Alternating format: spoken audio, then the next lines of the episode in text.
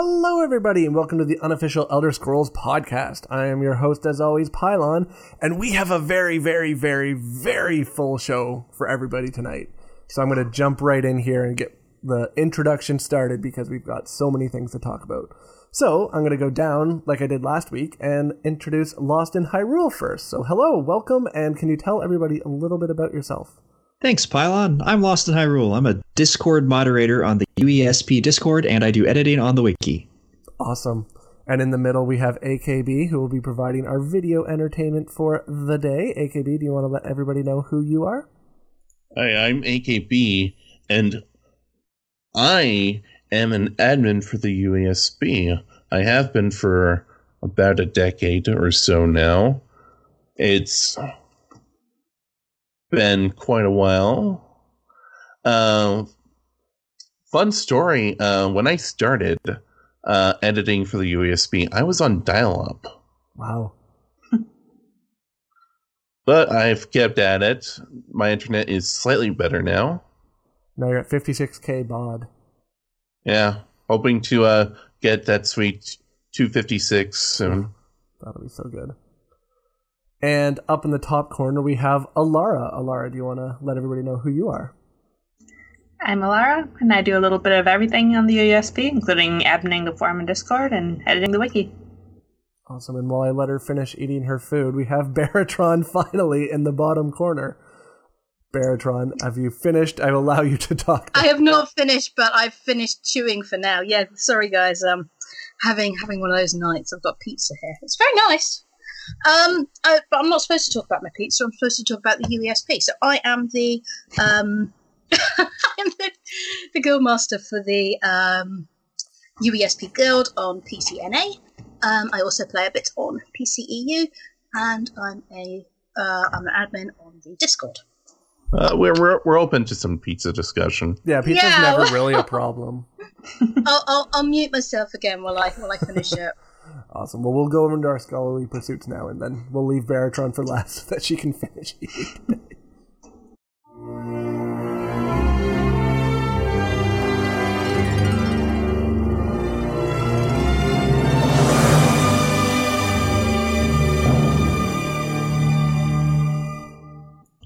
So, in our scholarly pursuits section, we like to talk about all the different things that we have been up to in the world of the Elder Scrolls.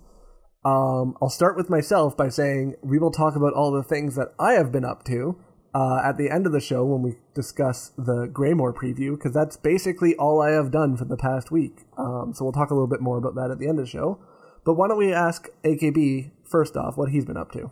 You're stealing my bit. I'm supposed to be the one who goes, Well, I did stuff, but it's news, so pass.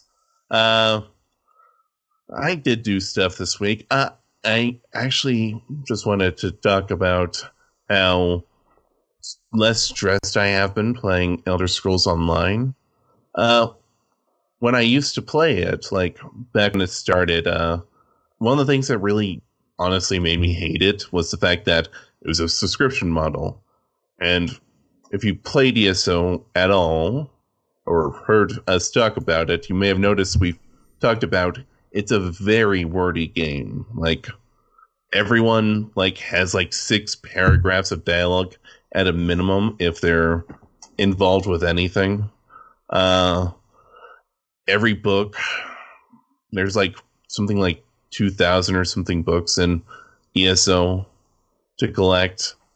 That's a lot of reading, that's a lot of uh, listening to dialogue. And if you're on a subscription model, you really get it's just frustrating. So Especially with dial up.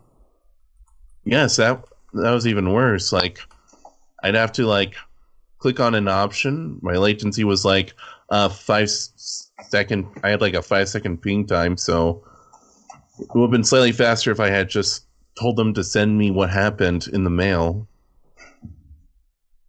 Uh, beyond that, uh, I wanted to talk about uh, how terrible loot crates still were, but I'm going to wait until after Alarra talks about how amazing hers was.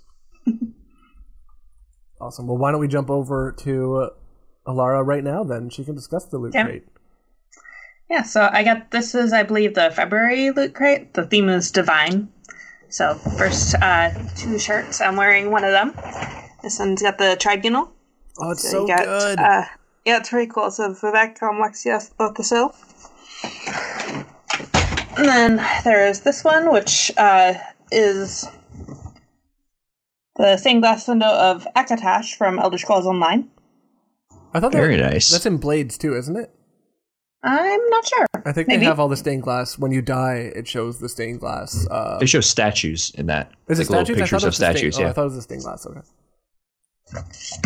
And then there's this really long printout of Alduin's wall. Very nice. You remember when banners in your room were like wallpaper with like banners at the top was a big thing? I feel like that's what you could use that for. Like wallpapering a room. Get like a ton of them and just have word walls. Just those like one foot strips of wallpaper, the tops or bottoms. Yeah. That'd be pretty sweet. Yeah. I do remember those. And there's these uh, window decals for uh, Mara, uh, Arkay, and um, I believe Akatosh, yeah. Very cool. And these are from Elder Scrolls Online as well. Elder Scroll pin, Collectible pin. Ooh. Collectible pin. and my favorite, Elder Scroll replica. Oh, it's so cool. Hey, AKB, remember that time you told me that loot crates were terrible and I shouldn't get one because they're awful? So, Alarra, tell me what the theme of your uh, loot crate was. Uh, this one is the February one, Divine. I don't have that one. They're they're currently telling me the one I'm going to get is Rivalry. Yeah, that's it. Listed as a uh, May one for me. So they must So- be sending them in a different order than they originally. So I'm guessing they ran out and they're just not giving me that one. I think they heard you bad mouthing them, and they're like, "Well, he doesn't possible, even want it." Have you gotten the other ones? I got I got uh the first two. Oh, And, maybe uh, I'll get this one in a few days. It it's not in my order history. Mine isn't either for some reason when I checked it earlier. Because I saw your thing in the uh, note. And yeah, my divine one is missing from the order The history, but I virus got it. erased the records. We can blame. They seem to kind of come and go on the site. So, Anyway, uh well as Alarra shown, they may have gotten access to some cool things. Please don't give them money. They have s- screwed over a lot of people. I don't know. The stuff Alarra has looks pretty sweet, so I'm getting tempted over and over again. So we'll see what ha- we'll see whose willpower is stronger. Um, is Cool anything? things or principles? Yeah. I'm just, I'm just sitting here trying to figure out why Alarra would be getting things and AKB doesn't, and I'm thinking you know, Because she's the empress. On, It is it based probably on name? it probably thinking- literally is because they ran out. But didn't you? I don't know. That It's- was you always have the bad luck, though. yeah, and you tried to cancel at one point, didn't you? I tried to cancel and they told me straight up, no, you can't cancel it. But I wonder if maybe it, you tried to cancel and it failed, and who knows? No, this was before I got the first one. Yeah, I'm just wondering. So my thought would be that maybe it left you at your your account in the system in a state that's not proper because it, they were like, oh, let's try to cancel them. Oh, we can't cancel them, but we marked it with this flag, but this flag doesn't exist anymore because we've done a company change since then, so it got flagged in a different way, and it's maybe like there Hey. there could be a technical reason why this isn't happening. He's got the Schrodinger's AKB. Essentially, This all sounds very complicated. I do wonder though how they chose uh, which gods and goddesses to, to include. Yeah, I was kind of surprised because I thought divine was like divines, but yeah, Ooh, the tribunal well, doesn't really seem to fit. And also, Yeah, Especially because they all um, died. No, no, Well, most of listen, that that Akatosh shirt really reminded me of uh, Zelda. You know the stained glass window in Zelda. From Wind Oh, yeah. Waker, which Yeah. are so Wind good. Waker, yeah. So, uh, but it's funny because it's just the one stained glass window in the center of the t-shirt. I mean, It's, it's not even. It's not in the center. It's kind of little. It's like kind of where the pocket would be. okay. Oh, that Yeah. is that is odd. I love Yeah. an asymmetrical asymmetrical shirt. So other I than think I- getting some cool swag, what else did you get up to this week, Alarra? I've been playing ESO. I finished the Eastmarch zone, and now at the Jester's Festival, I got my uh, crowned pig. I didn't get to play any Jester's Festival, and I'm so sad. Wait, There's there's a few days left. There's two days left. Tonight it goes and tomorrow, until isn't it? Thurs Thursday. I Oh, it goes till. Thursday. Okay, so I might get actually. Like Yeah, two and then days the but event not starts enough to get Thursday, but- any. Yeah, I'm I'll definitely not getting any. mentioning uh, the events later. Yeah. Yeah, hopefully I'll be able to play some of the next event coming up, which we'll talk about in the news. Uh, Lost, what have you been up to? So, from the official cookbook, my wife prepared the spiced root cake, which turned out fantastically. Like, it's very, very sweet and good. And again, another home run basically from that book. I highly recommend it. We used dates instead of currants because we don't know what currants are or where to get them, especially at a time like this. Berries. So we used another type of fruit. They worked. Oh. And then we used Sorry. instead of if uh, you actually want to know, currants are like raisin sultanas. what a sultana is. Oh, well, I don't know what raisins are, sultanas though. are dried, uh, dried white grapes, and Oh. raisins are dried Red grapes. red grapes, and A currant doesn't are need to be- black grapes. A currant is more like a grape than a raisin, though, because you don't have to dry it. Well, that Hmm. would be like a black currant, and apparently Americans don't know what blacks are, and there's a very long, long story behind this, which I won't go into because it's not relevant. But yeah, they, they meant Currants dried. in our area, that's where we grow lots of them, so they're always in the grocery store. Huh. Very Well, we used another dried fruit, It and it turned out pretty well. Uh, we also used shortening instead of cream cheese for the icing, which is good, but I think cream cheese would be even better. But again, another tally mark on the absolutely should get that cookbook. Then yesterday, I think it was, I finished the questing in Bangkorai on ESO. Well, I finished that, and then Cadwell Silver wasn't over. Then realized I missed two unrelated side quests in Stormhaven that are apparently part of Cadwell's Almanac. so I had to go find those, and then I completed it.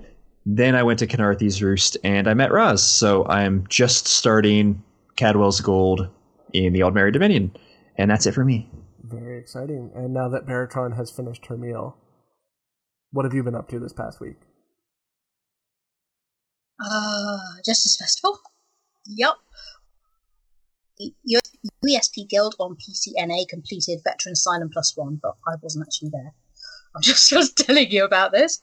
Um, and we had our sixth anniversary photograph. We had over 30 guildies show up for it. Uh, this was yesterday. And um, we- posted it on Twitter and got congratulated by, by Loremaster Layman Tuttle. So that, that was quite nice. Very cool. It was oh my goodness, there's so much cat herding. You would not believe and oh, how difficult it is to get because because Yeah. a group in ESO can only be 24 people. So we had we had two different groups running plus some people who were just there. And we were saying, you know, everybody type uh, it was the slur, the search emote. Everybody type slash search. People were doing it at all different times. We wanted everybody to be, you know, looking yeah, it uh, didn't didn't really work, but we got we got a few photos that were quite nice. So That's always fun. good. Yeah. Very cool. Well, since we have an absolute ton of news, let's pop over there now so we can get us started with that.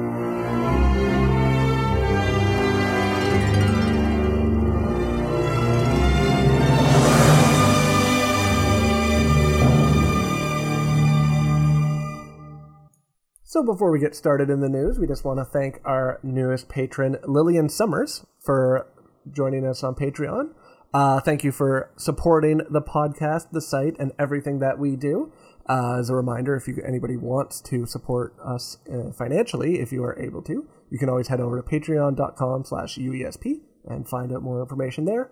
Uh, the latest update is they got a nice inside look at how the server upgrades are going for UESP since we've been hard at work on the back end, making sure that the site is running at tip top performance. So if you want some cool insight into the back back end of things, it's all there. Uh, there's other things too. You can get some access to some cool wallpapers when you subscribe, and many, many more perks. So make sure you check that out. Um, and then AKB, do you want to talk a little bit about the server upgrades? Uh, the server upgrades are really, really, really nice. Like there are some specifics we can look into. Like I don't really want to go into like, oh, uh, we upgraded from 100 megabits per second to one gigabits per second. But basically, um, from Dave Humphrey, the UESP Standards testings. Uh, backend page speed rendering is three times faster. Uh, page load speed is three times faster. The server load has decreased by 50%, and our capacity has doubled. And total page speed load times are 3% better. So the UESP should be just much better for you to use and enjoy, thanks to the community support. Yeah, and I believe uh, we were, I was talking with Dave too that this will also set us up to be able to improve more things and add newer features in the future, should we want to uh, be able to do those. So that'll be yes, very, it's very exciting. Yeah, it's a bit forward focused. um, we went with well the new servers have I think it was CentOS 7.0, which is apparently much easier to upgrade. That's my old operating system that I used to do when I was back in my days as a sysadmin. He's uh, bad mouthing it already. I I feel terrible. I, I would also be bad mouthing. I was in that boat right now, so awesome. Yeah, so we got lots of cool things going on there. Um, and now the bulk of the news. Uh, we have a ton of content for ESO that has come out uh, in the past little while. So there is a Greymoor preview, which you probably saw the video at the beginning of the stream, and a hundred tweets and videos about earlier in the day. So there's a lot of things there, which we'll talk about at the end. Uh, but there was other just normal news for ESO. So, Alarra, do you want to get us started with some of the ESO news? So, uh, one of the things that they did this week was they posted the update to the performance improvements plan. Um, so, they have the things that are now live in update 25 in quarter one. Um, the main difference that, uh, compared to previous times, is that the account database cold storage, which was originally going to be in update 26 in the second quarter of this year, is now being shifted back to update 28 in the fourth quarter or 29 at the start of next year. So the backend database caching must be harder than they originally thought. Or it could be that with all the working changes, I would imagine this is something that maybe COVID did affect.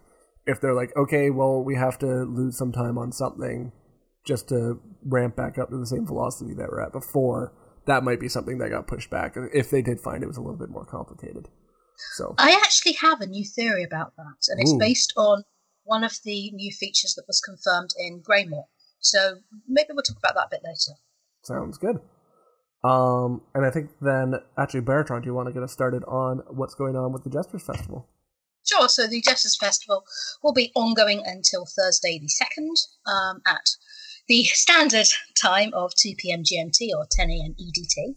So you've got, uh, let's see, you've got tonight, uh, Tuesday, Wednesday, and Thursday morning to get your, possibly get your pig pet. So that's, that's you know, four, you, can- you can get, uh, oh dear, four, four times three. You can get the 12 event tickets um, as well if, if, if you want to. How many do you need for the pig pet? Is it ten?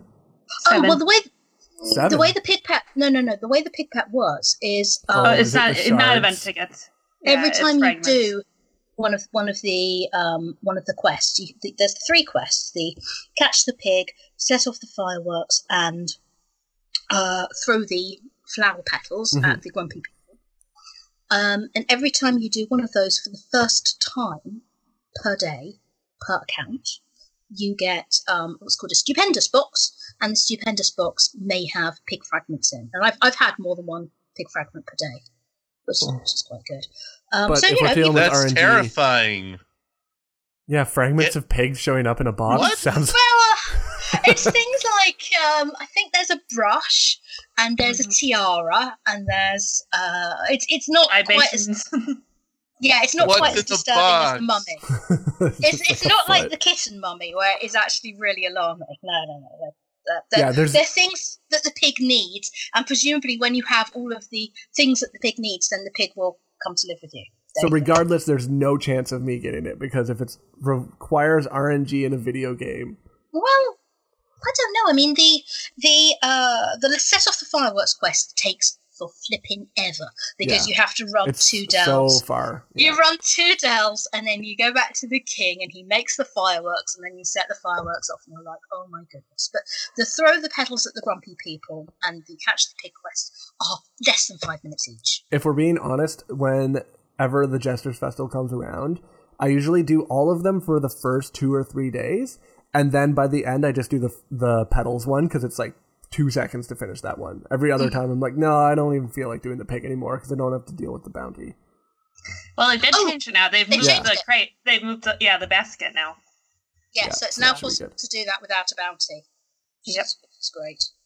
Um, I mean, you still have to dodge the, the pig owner as you as you come up the stairs and you're you're in the main part of Ebonheart. Um, she comes running out of one of the buildings, goes, "Pig, give me my pig!" And you're like, oh, no. um, but it is possible. It's, it's possible to dodge and, and, and now do that quest without a bounty at all, which is great. That's really good. You're not a stealing person. Was there anything else with the uh, Jesters Festival notes? We have another event coming up with the Jubilee event. Yeah, so basically, as soon as the Jesters Festival ends, it's uh, 1.59 p.m. GMT, then at 2 p.m. GMT, the Jubilee event begins, which is, uh, which is great. Anniversary. Yeah, so there will be Jubilee boxes for doing any dailies, I think it is. It's basically any daily in the game. You get the extra box with it, um, and it has crafting materials, motif pages, transmutation crystals, style pages, including the new Jephrine. Is that a title? Is it Jephrine? That's the actual um, style? Oh, well, called Jephre is like Y'ffre. It's another Mhm. way of saying Gotcha. the same name God. So it Jeffrey must be um, in that style. Maybe Wood Elf, perhaps. Yeah. A Jephrine Paladin. Cool. Yes, it may well be Interesting. Wood Elf. Awesome. And then for event tickets, you get three per day for eating uh, the cake, which is funny because I know a bunch of people in the Discord are hate that cake because it has the current year in it and not the year that it is in the game. So 2020 is canonized in an item, which I don't find people get funny. You know, they get mad It'll be. about. I would. I would love it if I got three event tickets for eating a slice of actual cake. You could, you could just print off a sheet of that be tickets and have cake at home, and then just give yourself a ticket, and then you're like, yay. I had to stock up at the um, the allergy bakery before the uh, Yeah. lockdown started, and so you know I'm, I'm like counting the amount of cake I've got left. Oh no, oh no! Because obviously I can't I can't cook, but I, I particularly like their stuff. It, it's very nice. So you'll be a total of 65 tickets available during the event, which means you can spend them on the first two berries of the Ice Breath Indrik. And the one thing you missed was that um, you get three for eating the cake, but you can earn an additional two more by Oh. defeating bosses. That can be delve bosses, world bosses, dungeons, and so forth. So you can get a total of five that, tickets yeah. per day. That's pretty so good it's a good. Yeah, it's a good way to catch up if um you haven't quite uh, got enough got enough uh, bec- because of the way the berries work for the Jesters Festival. You want to make sure you've got all of the berry all of the berries for the uh, existing um, Indrik, which I think is uh, oh, it's like it's like a transparent one. I can't think what the actual name is. Uh, but if you don't have a, a nascent Indrik to use them on, that's fine. Just get the berries for this event, and then you can catch up next event. Because if they're giving five per day, That's 65 total, that's, that's a fun to, to let you actually. Because you need 40 to catch up with a new nascent Indrik, so that's absolutely great. Yeah. And the new new Indrik will be Ice Breath. Yeah, that'll be really cool. Um, and then sales, sales, sales. Uh, there is a crown sale, as there usually is at time of the Jubilee event. Uh, so let me see what the discount. It's a sliding scale discount, just like it was last year. So twenty percent off fifteen hundred crowns to forty percent off twenty one thousand crowns. Uh, the sale on PC, Mac, and Xbox One is March thirty first to April sixth, and then it's April first to April fifteenth on PlayStation Four. And don't ask me why they're different. Can't wait to buy some crowns for Pylawn for him to not get anything again. Yeah, that's exactly what's going to happen. For him to not get crown Feel free to. Well, send them over now, or just like put them right into your trash can. Don't worry, that's That's a possibility. um, as well, the game is on sale. So the ESO and Elsweyr, is it combined now, or is it still separate that you can buy the game plus the Elsweyr chapter? The impression I've got is that the Elder Scrolls Online Standard Edition includes um, the Everything base up game to Elsweyr. plus. No, not everything. It's the base game plus the two ch- previous the cha- chapters. Sorry, the yes, the chapters. Vvardenfell and Somerset. Yes. And then the Elder Scrolls Online Elsweyr, I think, is just uh, the just- Elsweyr chapter. But Chapter upgrade. I'm not quite sure because the game sale's not live, but it's 60% on the ESO Standard Edition and up to 70% on Elsweyr. So yeah. it might be depending on whether which whether, which which version you get if you get the, the collector's edition. Yeah, so the sale for PC, Mac, Xbox One, eh, it starts on March 31st, and then April 1st on the PlayStation 4, except for Elsweyr on the Xbox One, that goes on sale on April 3rd. Again, because I don't understand how their sales dates work, so just accept Again. that that's how they are existing. It's very weird. And when there's always a crown sale, they also do the free play event, so if you don't own The Elder Scrolls Online yet, it's a great time to get in there and play. Everything is free. Just have to download the game, except for on. Oh no, it is free on Steam as well, but it just at a different date, I believe. Yeah. So the ESO base game and the Greymoor chapter prologues free to play from the 1st of April at 2 p.m. GMT, 10 a.m. EDT. Um, and it's until the 13th of April on all platforms except for Steam, which is only until the 6th of April. Ah, Steam being ripped off by a week there. So, yeah, just keep replay. If you need to know what dates they are, just like clip this part of the podcast and just replay it over and over again until you have them memorized, because there's literally no other way to figure them out. It's kind of crazy. Um, but that's all the sales. Um, I'm seeing a note that PCEU broke today, but they also fixed it. I actually didn't see any of that because I was busy earlier. So was it broken? It was down for several hours. Oh, Apparently, there was a hot fix to both EU and NA, but they had to actually take EU down again because there was a patch. Then EU broke, so they had to take it down, and then they hot fixed both. But but NA could just be hot fixed while it was still up. So fun. very, Uh, very cool. Europeans are getting very restive as usual. As they tend to. And Well, it's- an It's- exciting it's news fair, though. I imagine it went down though because people, the Greymoor prologue quest is now live as of 10 a.m. Eastern Daylight Time today. So I bet there was a very large number of people going in to log in and try to play that, which is funny because I actually haven't had a chance to play it yet, even though I had access to the servers for a week.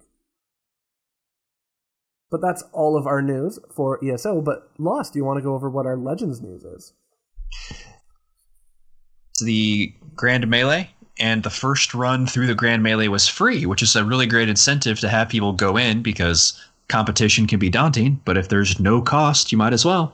And they were giving away the Mages Guild card back, and then if you sur- if you made it to the top 1,000, you'd get a Premium Thieves Guild card back. Once again, that ended this morning, but that was kind of cool. I did not really have time to play, but since it was free, I went ahead and signed in, conceded one match, and then I got the card back and have some cards for it. So some free cards is nice. Yay. And they announced the 2020 monthly card, which we didn't cover March this last week, right? Yeah, the March 2020 monthly card, the one that you get for finishing the month of March. And it's the Supreme Dragon, a six cost 7 7 in Crusader, so that's red yellow. And its effect is at the start each turn, Supreme Dragon sets each enemy creature with power greater than 3 to exactly 3. And since it's got 7 health, that means without something like lethal or buffs on their turn, it's going to take at least 3 creatures to attack it to get rid of it. So, a very powerful thing in every single turn, both your opponent's and yours. So, a very strong sounding card. I don't know what decks it goes in, but then again, I never know the answer to that sort of thing. Still, very interesting. And that's something that isn't over by the time we get to announce it. So you can still get in and earn those cards, and you'll be able to purchase them with Soul Gem soon. And that's it for Legends. We have Blades news finally. Hooray! Um, Sort of. It's it's news. Well, they actually formally released an article. You're right. Yeah, it was an actual article. Yeah, so there was an article indicating that uh, it's officially coming to the Nintendo Switch at some point this spring. The Elder Scrolls Blades coming sometime in this spring, probably, unless it's delayed again. Yeah, Switch Blades. Did they announce a price? It's free. It's f- going to be free even on Switch. Yeah. Yeah. Yeah. Yep. Oh, that's, And your progress will carry over. As long So- as you link your Bethesda account. Yeah. Well, right, makes sense. But as long as I you imagine- find some way to tell them what's what, Mm. Your progress will carry over. So I'm- you can start playing on phone now if you have the cap- capability, and start playing on Switch when it comes out. I'm trying to decide if I want to link my accounts though, and or if I just want to use this one as like a brand new. It would be useful for documentation. That's what I was thinking. I'm like, I could go through and do all the things that I. A, my town layout in my main game is absolute trash. But you can't Um, afford to do anything about it at this point. It, yeah, it's not worth doing anything about. So maybe Makes I'll sense. Start new. Interesting. All right. Sweet. Okay. Um, and we also have some call to arms news, which is becoming a pretty mainstay on the podcast right now. So, Laura, do you want to go over that? Yep. So they released their uh, devlog 2.5. I will link it here in the chat. And so uh, this kind of explains how things are delayed due to coronavirus. Now their UK warehouse is closed, and they're going to review things in about three weeks, and they'll decide if they're going to reopen at that point. If they are, then if you pre-ordered it, it'll probably ship in May. Otherwise, who knows? So their plans right now are kind of based on, uh, as of yet, undecided launch month. So we're just have to see, you know, how things fall. But anyway, the post lists basically what they plan to release in the launch month, and then the next four months after that. So launch month, launch month plus one, launch month plus two, and so forth. Very cool. Also, they said that um, on April second, so that's this Thursday. Oh Yeah. man. Yeah, this Thursday.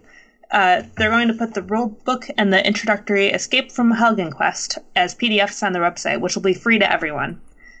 The and then the quest book will be free to people who pre-ordered, or it will be five dollars otherwise for the PDF. And That's so, nice. So, Yeah. so the the rule book and the introductory booklet, anyone will be able to download, even if you haven't pre-ordered or, or bought. Yep.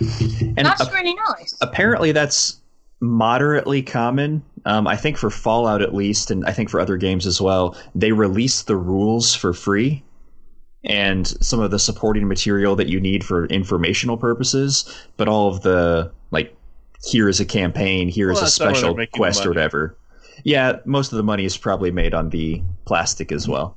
Yeah. Well, I mean, I I imagine that it encourages people to to actually buy. Well, it's that and the fact that there's kind of a weird like pressure in some uh, gaming circles to use the correct miniatures. It's kind of seen as wrong if you're using the wrong ones. I've seen some groups like that. It's not like a Yeah. universal thing. So one of the things they talk about is that they, and they've mentioned it before, that they want to support organized play events at friendly local game stores.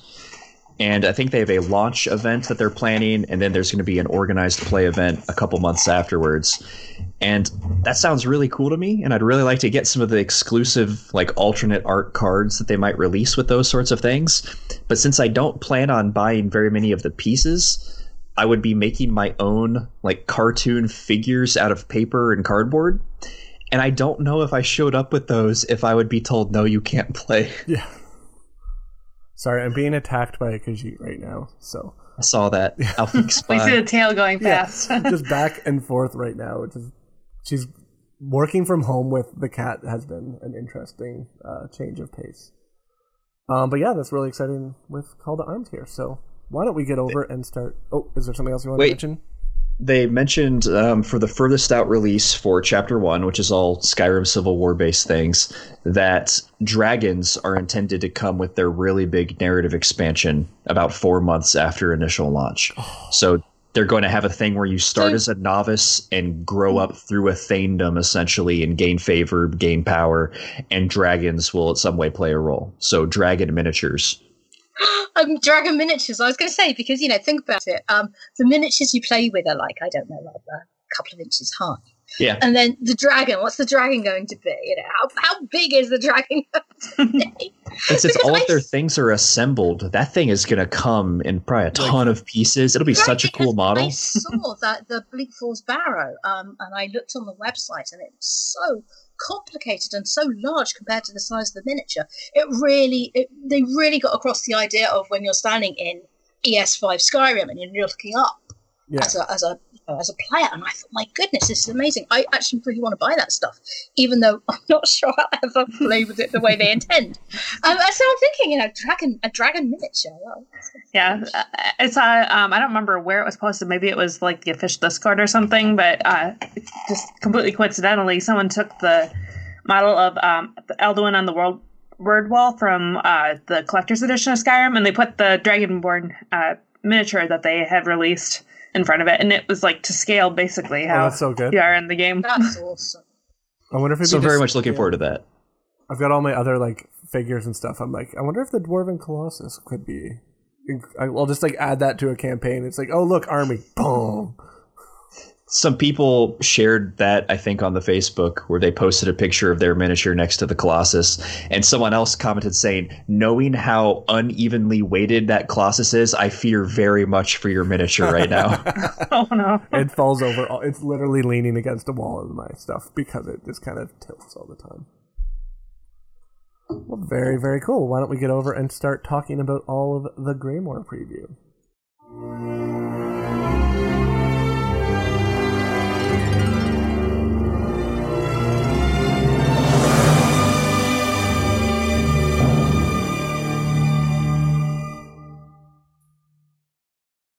Now that the Khajiit has been removed, I can sit back down and we can talk about the Greymoor preview that we had released earlier this morning.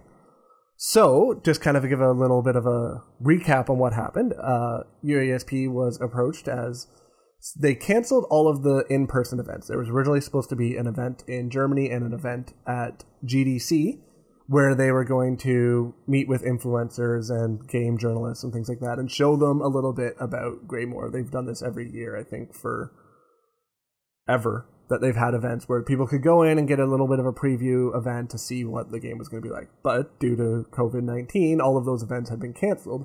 So what they did this year was they released a virtual uh, meeting essentially that we could go in and they gave a number of people access to a very, very, very early pre release server. Um, which was awesome for me because I wasn't going to be able to make any of those live events anyways, which meant that I actually got a chance to check out things. So very very cool and thank you to ZeniMax Online for giving us access to that and it was a lot of fun.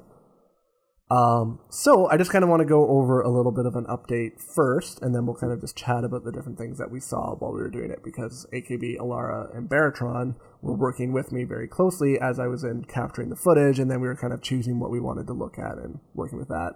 And Lost wasn't included, but he's going to be here to make sure to ask the questions that we forgot during the entire thing. So and I know nothing. you know lots of things, just maybe not this specifically. Um, well, right. in- of- that sentence should be taken in context, please. No, not anymore. It's gonna get clipped. Um, one of the cool things though is they kind of when we had their meeting with them, they kind of went over some of the early stats and kind of where we were before uh, Greymoor's release, which was interesting. So ESO now is at 15 million players. Uh, last year they were at 13 million, so there's still a lot of growth in the game, which is really exciting to see because that means more money coming in, which means more features keep getting made. We don't have to worry about stale content because they still have funding for everything. Uh, their major focus for the time during the Dark Heart of Skyrim is going to be on improvements to the core game itself. So that's why we're getting all those performance improvement updates and things like that. That's their major, major focus going forward. The majority of the community was very happy with the Season of the Dragon having the year long story, and it was overwhelmingly suggested that they keep doing that, which is really cool. Um, and then they updated also that they went to more events this year than they'd ever been to before. But the real reason that we're all here and we're all excited for it is we got a chance to look into Greymoor. So we all had little bits of different insights. So Baratron, I know you and I kind of logged in and ran around for a couple of hours trying to figure out what we wanted to look at and what we wanted to capture Yep. footage for. what were your kind of like initial insights into? Like what was the first reaction you had when we saw it? Hmm. Now, I suppose the first reaction I had was we were looking at um, Solitude. So we were in Western Skyrim, um, and it was familiar uh, from from Elder Scrolls Five, but they didn't do. It wasn't like uh, when they did the Vvardenfell chapter, and they used the exact same map. Yeah. Yeah, there's Uh, little used the- differences. There were differences and walking around solitude i mean it wasn't finished there were you, when you when you went into any of the buildings there was like temp written all over the walls. So you know, this is Yeah. the final We didn't make, we made sure not to capture any of the content because it was like I I had recorded a bunch of content of the in, inside of buildings and then it just says like temp everywhere. And I'm like as I played it back I was like I'm not looking at anything in here because all I see are bright red letters everywhere I turn my head. So like this is let's leave that to when they have it finished. Yeah. we'll look at it when we when they when it's in a state where they want us to see it. But they did their best to to make it familiar. So you Yeah. go in and there's you see the um the area on the right in solitude where in elder scrolls 5 the first time you get there there's an execution taking place. Well there's no execution but it, but it's there. And the first building on the left is the pub. And it's not the winking skeever because it's not the fourth era it's the lonely troll but you go in it's a pub um it's got the um the in room that you can that you can get for free as part of a quest. And there's a law book on the table, and I was very excited because it was a new law book, but we weren't sure if we were allowed to include it. So, you know. and uh, yeah, it was it was it was very familiar. And yeah I, I know this is going to sound strange, right? But one of the things that really that I really liked was the lamps. Yeah. Um, the decor just the decorations that were in there and probably are finalised. There were street lamps that have that have the wolf of solitude on, and I just really like these wolf head lamps. yeah they, they put a lot of effort into making it feel like that was the biggest thing is like solitude felt the kind of the same way when we got to the orsinium dlc and we were in the main city why am i forgetting is it just orsinium the main city right Orsinium is Mhm. the Is the main- is the yeah. city, yeah. Right. um Wrothgar's zone. it's t- yeah Wrothgar's zone, but it's it's tall. It felt grand when you were there, and that's the same feeling I got, where it was like a northern city, but it felt like a real city, unlike some of the other earlier zones where it's everything's low, low to the ground and you can go into all the buildings, but it felt really grand. But yeah, I felt like uh, I ran through it a couple of times and I was fine with it. I felt comfortable with it because it felt similar enough to what I had been through eight million times when I was playing uh, The Elder Scrolls Five. Even though there was like slight differences, there were little things that were in different places and stuff like that, as you would expect expect over the course of two different eras. But for the I most mean, what- part, it still felt the same. One of the big differences, of course, between Elder Scrolls Five and Elder Scrolls Online is that in Skyrim you just you've got fast travel and it takes you to I think Sables, whereas in uh, yeah, so you've got way shrines, and they put the way shrine in in a sensible place. Yeah. And I sort of looked at the city, and the way shrine was there, and you just go up the hill to the guild traders, and the guild traders are actually, um, if you uh, did the Dark Brotherhood quest and you you murdered Vit- Vittoria Vici, I think Castle. Dour. Yeah, well, that's that's where the guild traders are. Yep. And everything is nice and close. I'm sorry, I interrupted you quite a few minutes ago. I think you were about to ask a question. Do you remember what that was? Not even close. Sorry, guys. Uh, no, yeah. So, what we know, just kind of a preamble to the chapter, is it is in Western Skyrim. So it's not the entirety of the Skyrim zone that is left. There's still a chunk that's um, open for whatever might be. I'm hoping it's going to be the Q4 zone uh, for the last little bit of Skyrim there. Um, it's yeah, it's politics are still very different from original Skyrim. Like it's not Skyrim's not unified during this time. It's Western Skyrim and Eastern Skyrim are essentially at war, um, and they have two distinct rulers that they think are who should be leading the charge, kind of thing. Um, but yeah, when you get there, Solitude is the main hub that we're going to be going to for the entirety of the chapter, which you can tell when you get there. It's got all of the quest givers. It's got all of the uh, things that you would want in a big city. Actually, the one thing that I noticed um, is the where you pick up the writs. the writ quests, is super conveniently placed. it's very easy to get to. So I might be moving my base of operations out of Wayrest to Solitude, depending on exactly where the new house is, because it was very easy to go straight from that one to the uh, crafting stations, then right to the uh, guild traders. So that'll be really nice to do there. Um, but one of the other big things is we get to go black back to Blackreach. And I almost started singing back in black there, but um, so Blackreach will always be one of my favorite gaming memories ever because I remember that was the first time when I was playing Skyrim that I was just like, holy crap! Like I just was in a little cave and then I went through like this bandit caves and clicked the button and it was like in this huge expansive area that like you easily could have missed. You didn't really need to actually go there. Like it was one of those things that made me feel I'm like, wow, they've added this into the game and they didn't need to just for just to make the world feel better.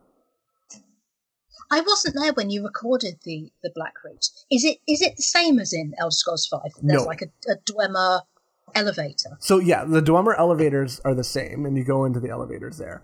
But there's a lot more playable area than there was in Skyrim. So there's they've made it very special, and they've kind of they've added four different biomes into Blackreach, so it doesn't all feel the same. Since you're going to be spending probably about forty percent of the time that you're playing the, this chapter, you'll be in Blackreach. So it's not all the same. There's a biome that's kind of got rocky coral um, feeling to it. There's one that's like more geode, so it's bright glowing crystals. There's one that's all the stalactites and stalagmites that are like pointy and sharp looking. And then there's like the mushroom area where it's all like bioluminescent and living and stuff like that. So there's the four different areas. Um, a couple of them weren't really finished that well during the preview, so I didn't get too much content in there because it's like you go in there and it was there was no textures, it was just pure black. So I was like, well, this is awkward. Um, so True to name So though. before, before we've we've uh, we've seen the mushroom area, haven't we? And yeah, we saw the Previous- mushroom area uh, in the original. I don't remember stalagmites and stalactites. I think that is. I think that's completely new, and the uh, the coral area I believe is also new. It's like what looks to be it was like an underground lake at one time. Oh, okay. Um, I just I just hope they've learned how to make three dimensional coral. Because hopefully. no, no, no. You know, in The Elder Scrolls Online, there's yeah, there's Yeah. there's there's um areas where there are things like coral and things like like uh, wheat in the fields, and as you move, it, you realise It it's actually like, just a flat, a, a two They just- dimensional object. all it is and is it's just a retexture of grass. and it's really distressing.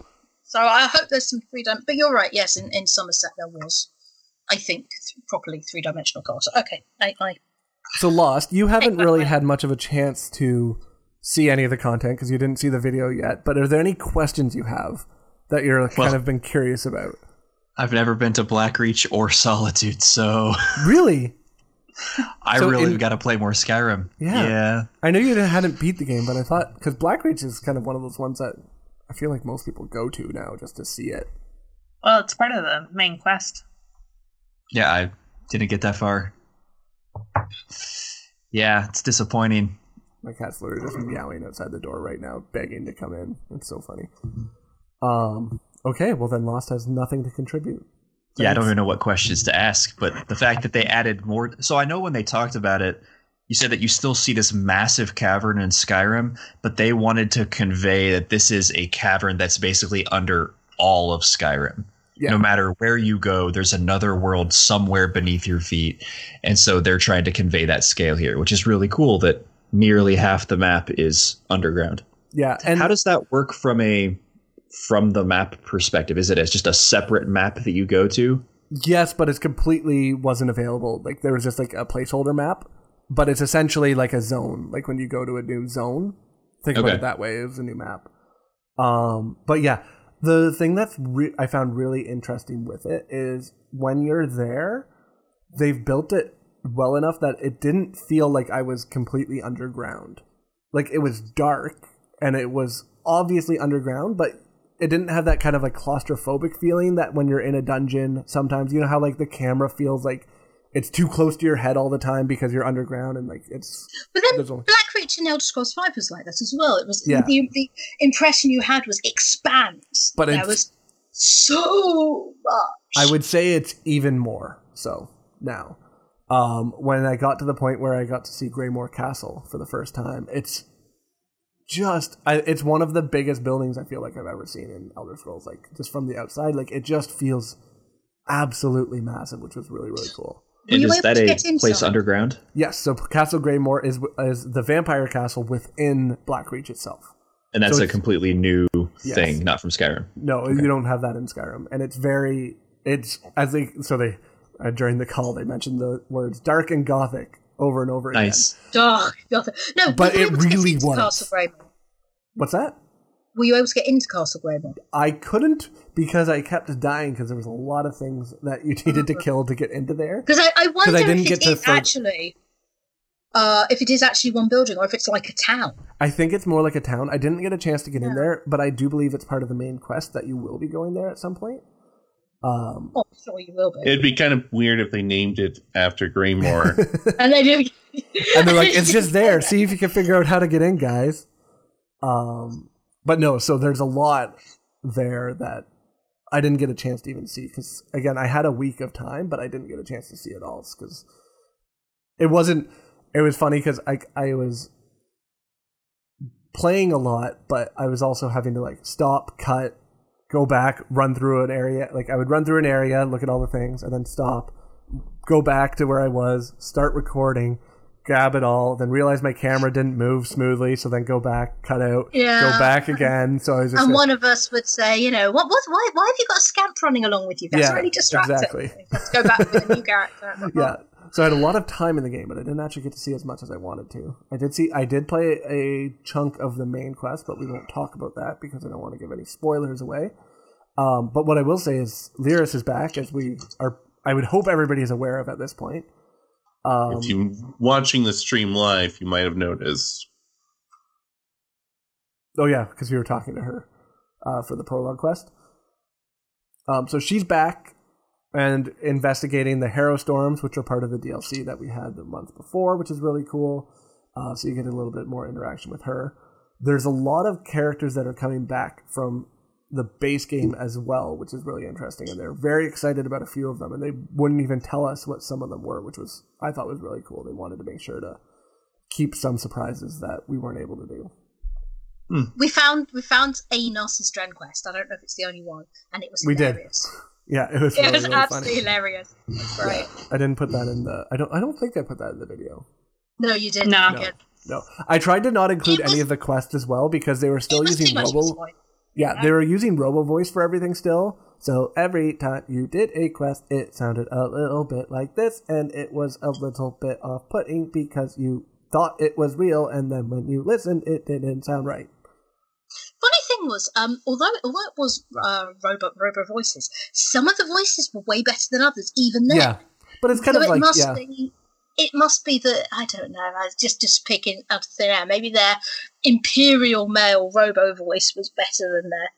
Actually, I think it was Dunmer male, but uh, it was good. it's usually I just, yeah, thought, I just thought that was really strange because I thought they would just have a male voice and a female voice. They didn't. yeah. They had a lot of different voices, but they're all just computer generated. Like they weren't actually. Um, they're probably just they had people record a bunch of And a bad robot. bad robot. Um, Apparently, we have Brigitte the Brash coming back as well. Bring Up the Brash will be coming Nice. back. Yeah. Can't ha- can't not have him. That's like the least surprising thing that they could have shown us. Um though okay, so what I spent probably the most amount of time on though is the new antiquity system, which is super super super super super fun. I'm really excited for it and I've like I feel like that's what I'm just going to like dedicate a lot of my time towards. Um, so the way it works is you get a lead that you need to have in your uh, journal of a new artifact that is available.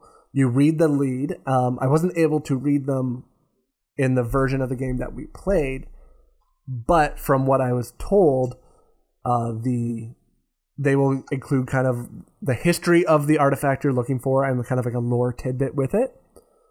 And there's hundreds of these, so there's going to be a lot of them. So you go through, and that once you've read the lead and you have the little lore tidbit, it gives you access to the scrying menu from the journal, where you go in and you play a match three mini game to with an ancient alien device because it wouldn't be the Elder Scrolls Online if we didn't have aliens everywhere.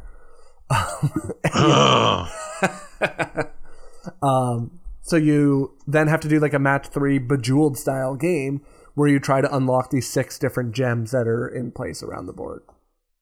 Basically, it's like you have to uh, make a path, a, con- a continuous Yeah. path that, that includes all of those gems, and it's it's turn based, not time based. So you Yeah. actually have the time to sit and look at it properly. Which Now- didn't help me. necessarily. Um, uh, but it didn't help as well that, that um, he actually started with with an expert level one. It was it was gold, gold quality, and it was just all Yeah. these symbols, So like hexagonal grid thing, and I was like, oh my god, you're on your own with that. yeah, so Can we do a green one, please? the thing that they didn't explain right away, which took me a little while to figure out, is you can only do puzzles that you're close to. So you have to be in the same zone as them, or you have to be something along those lines. I thought I could. This was just the only puzzle that they gave me to start because it was the only one that was showing up, and it was extraordinarily hard. Like in the video you show, it's just this huge gr- hexagonal grid of things, and I was like, and the, and the UI is still in progress, so there's just like question marks all over the place, not telling you what things do, and I'm like, uh, okay, I'll click here, here, nope, dead. Okay, didn't do that one. Nope, nope, here, and I spent like an hour trying to figure out how to do it, and I just couldn't do it. Nice. So something that uh, Rich Lambert was really adamant about during the Vegas preview was that uh, all of these puzzles are going to be colorblind friendly. Yeah. So in the version of the game that we looked at, everything was only black and white. So we just had weird black and white shapes. Now in the in the final version, probably by the time it's on PTS, these will be coloured as well. So for many of us, um, the puzzles may be a bit easier. Yeah, it'll be, and I think once the question marks are gone too, like the placeholder icons, that'll also help a lot. yeah, because There- the question was mark like- is Yeah, really, there's a really not very helpful, is it? It's like, Yeah. what, what does it mean? I there was a couple know. of them that I like clicked and like a bunch of uh, tiles or a bunch of like the path got filled out, and then I clicked again with the same thing, and something completely different happened, and I was like, oh, cool. I guess we're just gonna go with this one. Um, There's a whole bunch of passives um, Yeah. go with. So, so you There's know, two just full when they announced lines. it, yeah, right. So when they announced two skill lines, one for scrying and one for excavating, I was like, oh. But the um, but it makes the puzzles easier. yeah. So the way I've I kind of imagined, I Do not believe you can get through that that gold level one without having I don't. the. Yeah. I you know, because there's a passive that unlocks the ability to do gold level puzzles, but also um, there's things that, like for example, when you click on a shape, it makes all the shapes of that um, of makes all of that shape into a different shape or Yeah. something like that. Um, So the way in my head I was kind of so it's fun because it's a new level of gameplay completely, I would say. Like it's it's a a thing that you can do when you don't want to be in a dungeon or you don't want to be in a trial, you don't want to do PvP, but you still but you don't just want to do questing either. It's a nice overland PvE friendly event that you can run. And it kind of reminded me in Guild Wars 2 all of the points of interest and stuff that you can find and all the jumping puzzles and hmm. those things that you can do to get achievements and to get different gear and stuff like that. That was like nice because there was that other non-combat related side hustle Activity. you can do. Yeah, Hustle. just a side hustle, uh, well, side I mean, activity you can do. Um, they've realised that a lot of play- people who play ESO are not traditional MMO hmm multiplayer people. Yeah, And so they've tried to put in something that's solo player friendly, and I think I think it is. Um, it does ge- genuinely seem seem fun. Yeah. It, it it was really fun to me, and it's it was it was one of those things though that I looked at and I'm like, they need a mobile companion app so bad. Because if I could do these puzzles on my phone while I was just like doing something else, recording a podcast, I would be doing it Oh yeah, hundred you're percent of the time. I would just be sitting here being like match, match, match, match, trying to get some Yeah, like mythic items for my character in game. Oh, that would be so good. Yes, and everybody on Twitch will be delighted that you're sitting there looking down at your phone. They don't, nobody cares what I'm doing, anyways. I'm bas- I'm just, I'm just here to keep the conversation. Nobody wants to look at me. Um, so once you have finished a puzzle in the scrying mode, it then will show you an area on your map where you can go to find the dig site for this. And the dig sites are very look very similar to the like treasure hunt treasure map mounds that appear except for they're really really hard to find in the zones the zones they're in are like big quest areas where there's lots of things and how long did we record trying to find them i think it was two hours of time It was yeah. So the first one we couldn't even find. no we gave up on it It was in um oh, what's the name of the place? I think it's Dwynnarth Ruins. It's where you go in Glenumbra to, and you have to put on a disguise um of of, of a, pretend to be a red rook and sneak around Yeah. there. Um, and we just couldn't find it at all. And then the second one was in the Shrieking Scar where the harpies are, and I think that one took about half an hour. yeah it was so long that one we did eventually find and once we found it we kind of knew what to look for um Yeah, there there is um there is a passive. I mean, just just like um crafting, that you Yeah. can get passives that make nodes easier to find. There's passives that make the dig sites easier to find. Yeah. And yeah, um, I think I kind of suspect they're all going to be in quest areas, but they're all going to be slightly away from where there's enemies. yeah you'll have to go through suspicion. enemies i think to get them. Like I was even going like full Nightblade stealth mode, trying to like just avoid as much fighting as I could because I was on a character that I had just like pieced together quickly using a template to make work. I wasn't on like a character I was familiar with. Uh, so I just went like Nightblade stealth archer mode and just was like, okay, run through as quickly as I can to see what I can get to. But it was still like without any add-ons to assist me in finding where they were. It was a challenge to be able to find them, which was kind of fun because you kind of went through that zone. You're like, okay, well, what do I remember from this? And if I go over here, there wasn't a lot of things over here, so maybe they put it here. Oh no, but they seem to be putting them more on the outside of Now- the zone. That's another thing. Is is you know um they did the Psijic order back in Somerset, and we all complained like About the portals. because to pick up the Psijic. Uh, were they called portals? Were they called rifts? to close the rifts. I think to it close was. the rift, Close the rifts, yes. Those things were a hassle, and you just had to trot all over a zone. And well, the way I feel with this is that they've put them in quest areas to encourage people to maybe do the quests while they're there. But it felt much more natural and much less intrusive than the Sigil Portals. It felt like you would you would do uh, if you happen to have a lead in the area and you haven't already done the quest in the area, you would go in the area and probably do do the quest at, while you're while you're searching. And I just, I just it just felt really really natural, which was which was nice. Yeah. It, It's oh, go ahead. It's also uh, kind of interesting because like we were just had episodes uh, last year in I guess what you could call season one of us doing this podcast about how it'd be nice if there was more actual PvE. Mini games. Yeah, Yeah. Yeah, I remember that episode where we're like, we would love mini games in the game, and they added them, Well- which makes me happy. We are we are technically an influencer. They do they do listen to us. Um.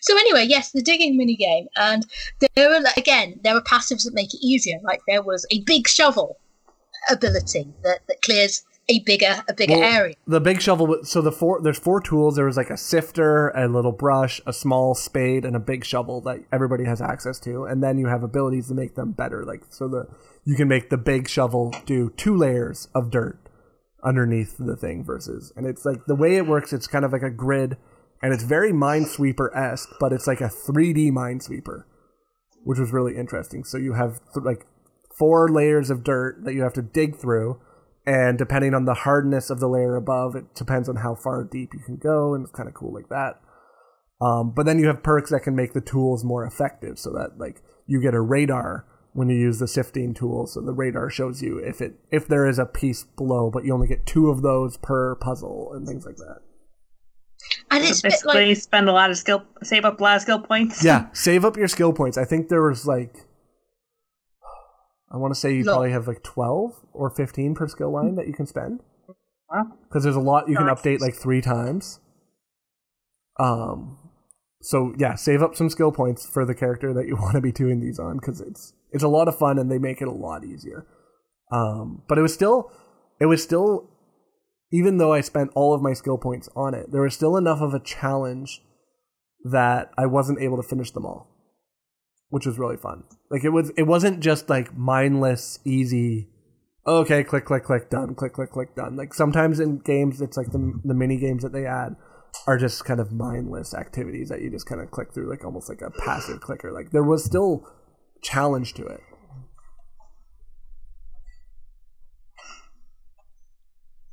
Hello? Sorry, I was attacked by a cat again. It was What thought happens- out. What happens I if did, you and the fail to cat get got the the- item? Uh, you have a chance to do it again. Yeah, you, you you can just keep redoing the same the same one. Mm, okay. Yeah. From a gameplay, that sounds cool. From a lore perspective, I tried to dig up this treasure, but then I got tired and I stopped, and then all the dirt got back in. It's just always raining. Okay, that's that could work. That's all- even in even in the Alik'r, Yeah. it's, it's the rain. well, no, then it's Well, the no, wind no, no, blowing now the sand it's the over. wind. Yeah, okay, we can lore fertilize this. Um, yeah, so there's like there's so many different items you can get. There's furnishings, motifs, body markings, mementos, music box, emotes, enchants, siege weapons, mounts, which we got to see one of, and then mythic items, which we didn't get. Um, we didn't actually get to see those in the version that I had because we only got to see motifs and I think that was the only thing actually. Motifs. Oh, motifs in the mount. Um, I think some of the other um the other people who were who were making videos did. did they find them? I could. I think my item was bugged. Cause so it might have been the bug because I know when I tried to open my leads item that gave you all the leads that you could research, it just re- it recreated that container again every time I tried to open that item. So it was like a package of leads, and then I double click it, and then it was like a list of all these leads, and then when I would take all, it was like a package of leads has been added to your inventory. so I think it was bugged, and it may just not have been working for me when I tried it. I mean, one thing one thing to uh, kind of emphasize here is we've really only looked at our own footage. We haven't had a chance Be- because the um, The embargo just went up at eight a.m. this morning. yeah. Thank you. Yeah. Yes, the embargo was was just today. Um, all of the um, the community influencers have released their, their footage at the same time, and so so um, we were all allowed to do ten minutes worth of footage. Um, but there's a lot of different influencers who, who have their ten minutes, and people have different different things in there. So Yeah. the system for that sounds very very interesting. The antiquity system, but I'm trying to wrap my head around the fact that you can dig up tattoos and you can dig up special ways to give thumbs up. So I'm I'm a Maybe- little alarmed by digging up mounts, to be honest. Except Mm, maybe it's they're- an If they're- if they're instructional guide. artificial robot ones. they are robot mounts it. so far, and I'm going to say for the tattoos, you dig up an artifact that shows tattoos that were used in the past, and now you can recreate them. Okay. Aha! And you just never Okay. considered that that, uh, that way to give a thumbs up before. Yeah, it's you see the way that they gave thumbs up from the emotes in the from the past. You see like a a picture of somebody doing a special thumbs up in multiple frames, and you're like, oh, I could recreate that. Right. See, That's one of those- my job that's on this show is to archaeology justify gameplay into lore for Lost. the the I mean, I do it a armor um that's it's ancient it's ancient uh Altmer, ancient Nord and ancient Orc, I believe, are Yeah. the, the new styles that we're getting. Nice. Yeah. Lost in Hyrule would travel back in time and he tried to high five someone. I grandfather paradoxed the high five into existence. Oh, Marty McFly. Oh, Too bad that the mythic items aren't part of it yet, though, just because those are the ones where they actually affect the gameplay, right? Yeah, and but also, Yeah. so the big thing that they stressed too is everything that had a number or an effect was not finalized in the version that we played. So I don't think they wanted to show us too much of those things because it was just un- like unlikely that it would stay the same for when it hit live. Like a lot of them were just Sure. like increases your abilities by ten billion percent. Like okay. Hmm. Um. So I don't think. No, that's balanced. yeah, it was balanced. It was perfect.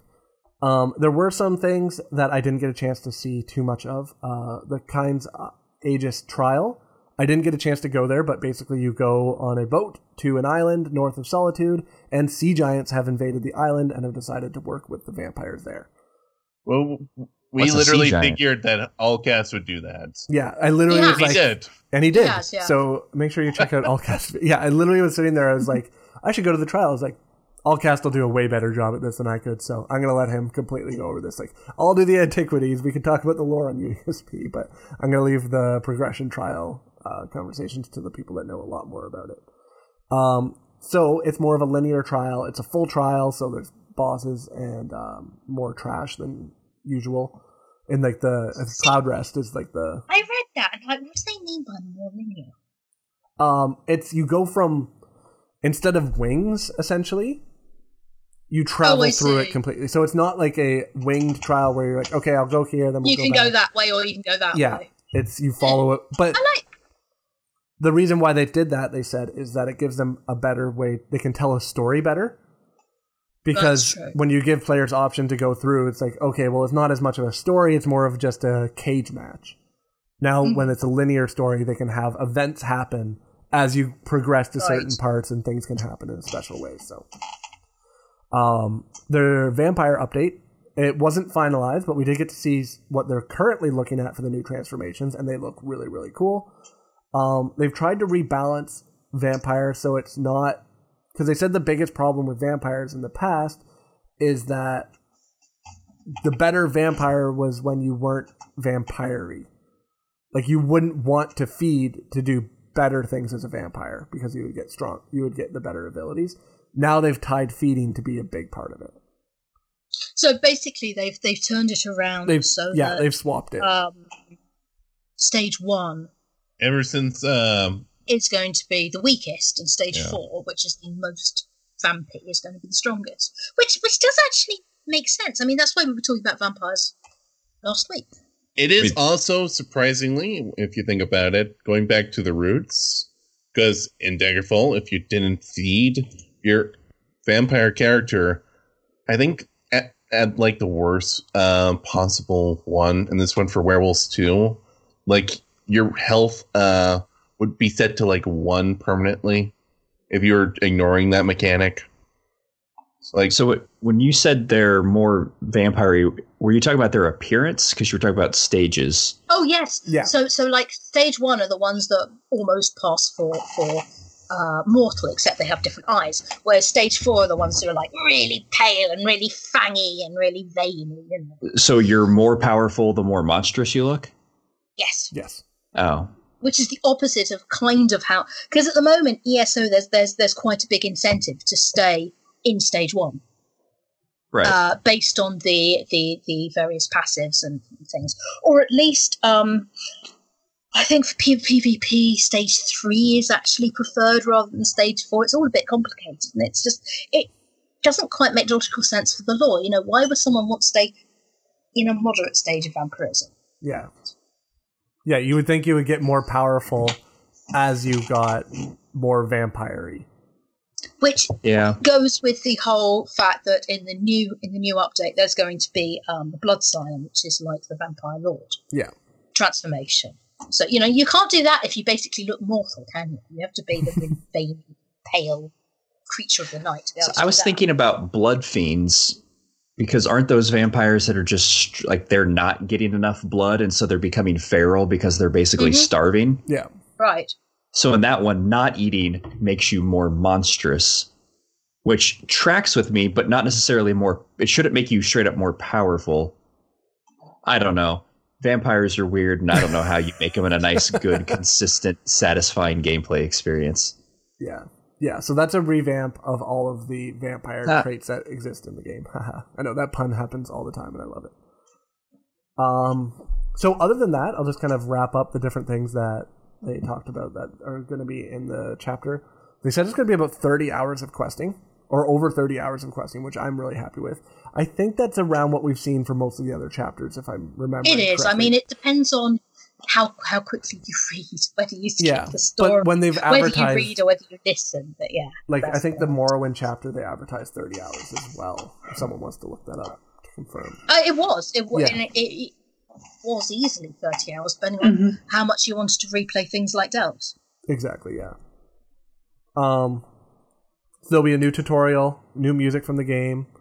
Um, and the tutorial's got Fennorian, who yeah. you meet from Unhallowed Grave. So they are, you know, actually really trying, trying to tie people in. Yeah.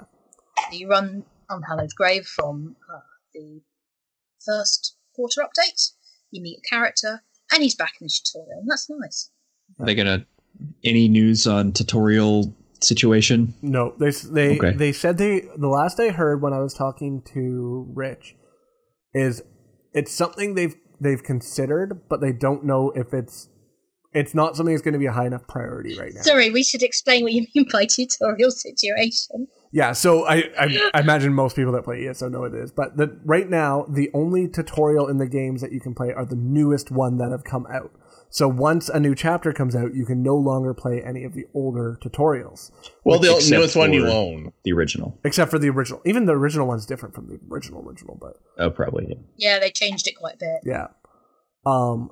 So, what a number of players, and I think a lot of our community has asked for, is to be able to cha- choose which tutorial they play, so that they can a get access to skill points that they can't access other places, and so that they can experience all the stories in the way that they want them to. Um. So they've said they'll they're they considered it. It's just it's not something that's a high enough priority right now. That server stability is as they like Rich says over and over again. It's like right now the main focus is just stability of the game. They really, really are trying to lock down the stability of the game. So if something doesn't work with that, then they're not really focusing on it right now. Of the other little quality Sure. of life improvements. Now, Sure. the very, very sexy thing that was also uh, sort of sneaked out today was that there are finally going to be alliance change tokens, and this was confirmed as legit on the official forums, and this is so exciting. Now, Can- And For people- controversial.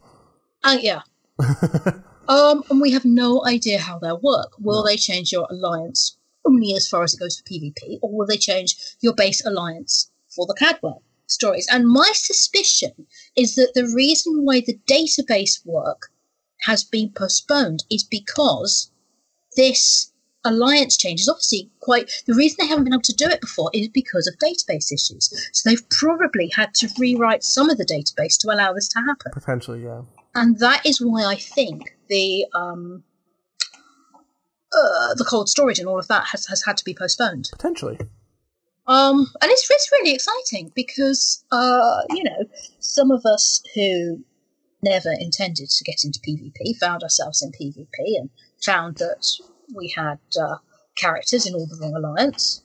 And either ended up having to like re-roll another version of the same character, which isn't very satisfying because you've got your character, you've got your who who you've played, who was Yeah. created on a certain date, who has so many achievements. Yeah, okay, you can make a clone of them very quickly in terms of another Dragon Knight stamina tank with the same abilities, but it's not the same guy. And you still have to So- grind it out. Like it's still a grind to get everybody back up to level fifty and then Whereas if I can take my guy that I created in the Ebonheart Pact and move him into Aldmeri Dominion because that happens to be where I PvP, then that's that's and that right. should be where it is anyways. Which is my question. Uh, are we? Is this something where we can also move We don't the know. guild? Because we're in Daggerfall Covenant, and spoiler alert, we don't like Daggerfall Covenant.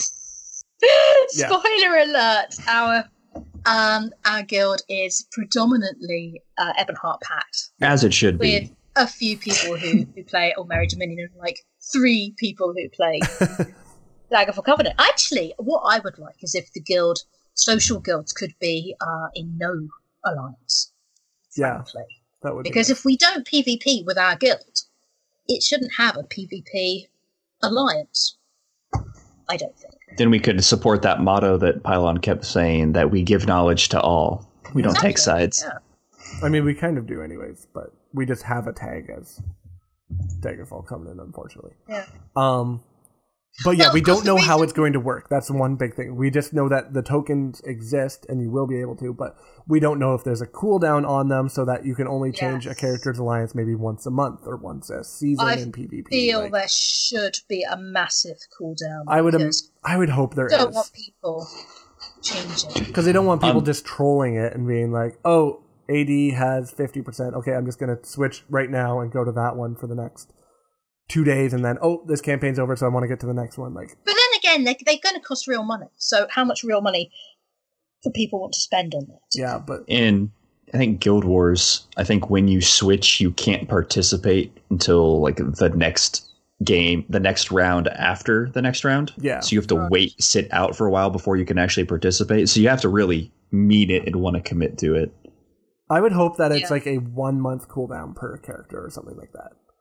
We'll really have to see how the Yeah, goes. but we'll see how that works. That that would be my hope. But But I'm super excited about about the concept. Um, is there was a is a the UESP image- guild going to become the a PvP guild finally? no, probably not. No. Oh well. in in the image that was shared on the forum, um, it did say that it requires having the any race, any alliance bonus or the account upgrade already unlocked in order to do it.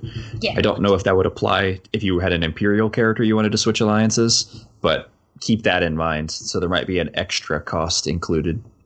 I'm not sure it's possible to have an Imperial without any race, any alliance. I mean, I Yeah, be. I do. You can, You do? you can, yeah, Yeah.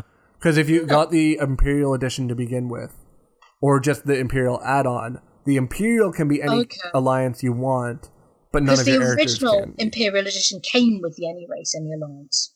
Yeah, at some point after it went subscription fee for subscription free, the Imperial edition is what I got, and it didn't have that. Yeah, bonus. same. Yeah, I, buy, the- I the bought any- that separately. Yeah, the Any Race Any Alliance was a pre-order bonus. That's what it was. Oh. yeah.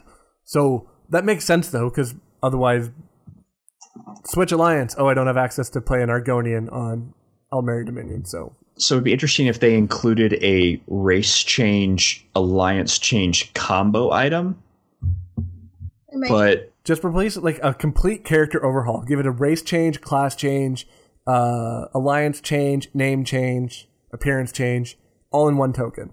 Just be like, basically, you just keep your skill points. Everything else is blown up. But they would basically have to have a special type of token to do it because they can't just give you a race change and a faction change if you wanted to get around the any race any alliance restriction. So it would have to be something special like that.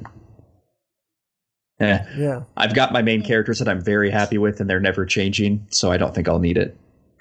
Yeah, um, I mean, mine would be changing for the purpose of, of PvP, and I wouldn't be changing all of them, just the ones that I might want to take into PvP. I'm probably just not going to change any of my alliances. In support of the pact.